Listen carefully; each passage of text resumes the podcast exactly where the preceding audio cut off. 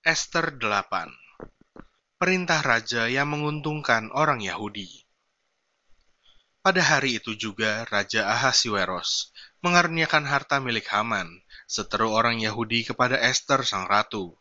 Dan Mordekai masuk menghadap Raja, karena Ester telah memberitahukan apa pertalian Mordekai dengan dia. Maka Raja mencabut cincin meterai yang diambil daripada Haman, lalu diserahkannya kepada Mordekai dan Mordekai diangkat oleh Esther menjadi kuasa atas harta milik Haman. Kemudian Esther berkata lagi kepada raja sambil sujud pada kakinya dan menangis memohon karunia-Nya supaya dibatalkannya maksud jahat Haman, orang Agak itu, serta rancangan yang sudah dibuatnya terhadap orang Yahudi. Maka raja mengulurkan tongkat emas kepada Esther. Lalu bangkitlah Esther dan berdiri di hadapan raja. Serta sembahnya, jikalau baik pada pemandangan raja, dan jikalau hamba mendapat kasih raja, dan hal ini kiranya dipandang benar oleh raja, dan raja berkenan kepada hamba, maka hendaklah dikeluarkan surat titah untuk menarik kembali surat-surat yang berisi rancangan Haman bin Hamedata, orang agak itu, yang ditulisnya untuk membinasakan orang Yahudi di dalam semua daerah kerajaan. Karena bagaimana hamba dapat melihat malapetaka yang menimpa bangsa hamba dan bagaimana hamba dapat melihat kebinasaan sanak saudara hamba?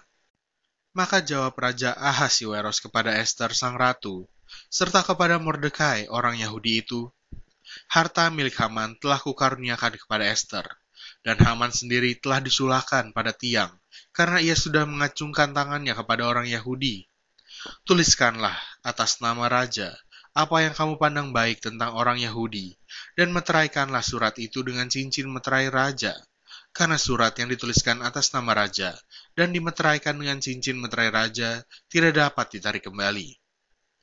Pada waktu itu juga, dipanggillah para panitera raja dalam bulan yang ketiga, yakni bulan Siwan, pada tanggal 23, dan sesuai dengan segala yang diperintahkan Mordekai, ditulislah surat kepada orang Yahudi dan kepada para wakil pemerintah, para bupati, dan para pembesar daerah, dari India sampai ke Ethiopia, 127 daerah, kepada tiap-tiap daerah menurut tulisannya, dan kepada tiap-tiap bangsa menurut bahasanya, dan juga kepada orang Yahudi menurut tulisan dan bahasanya.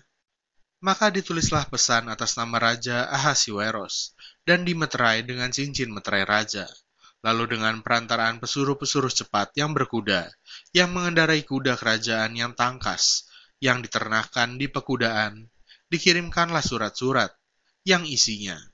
Raja mengizinkan orang Yahudi di tiap-tiap kota untuk berkumpul dan mempertahankan nyawanya, serta memunahkan, membunuh, atau membinasakan segala tentara, bahkan anak-anak dan perempuan-perempuan dari bangsa dan daerah yang hendak menyerang mereka, dan untuk merampas harta miliknya.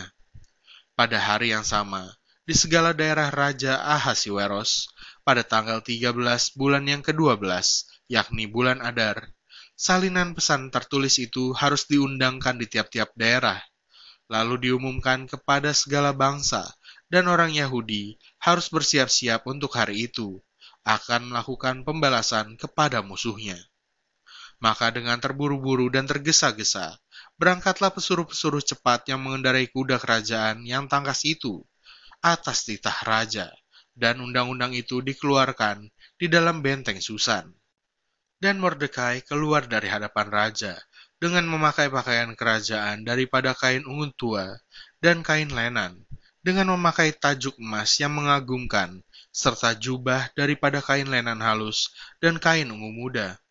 Maka kota Susan pun bertempik soraklah dan bersukaria. Orang Yahudi telah beroleh kelapangan hati dan sukacita, kegirangan, dan kehormatan. Demikian juga di tiap-tiap daerah dan di tiap-tiap kota, di tempat mana pun titah dan undang-undang raja telah sampai.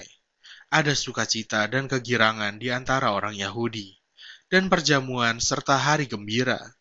Dan lagi, banyak dari antara rakyat negeri itu masuk Yahudi, karena mereka ditimpa ketakutan kepada orang Yahudi.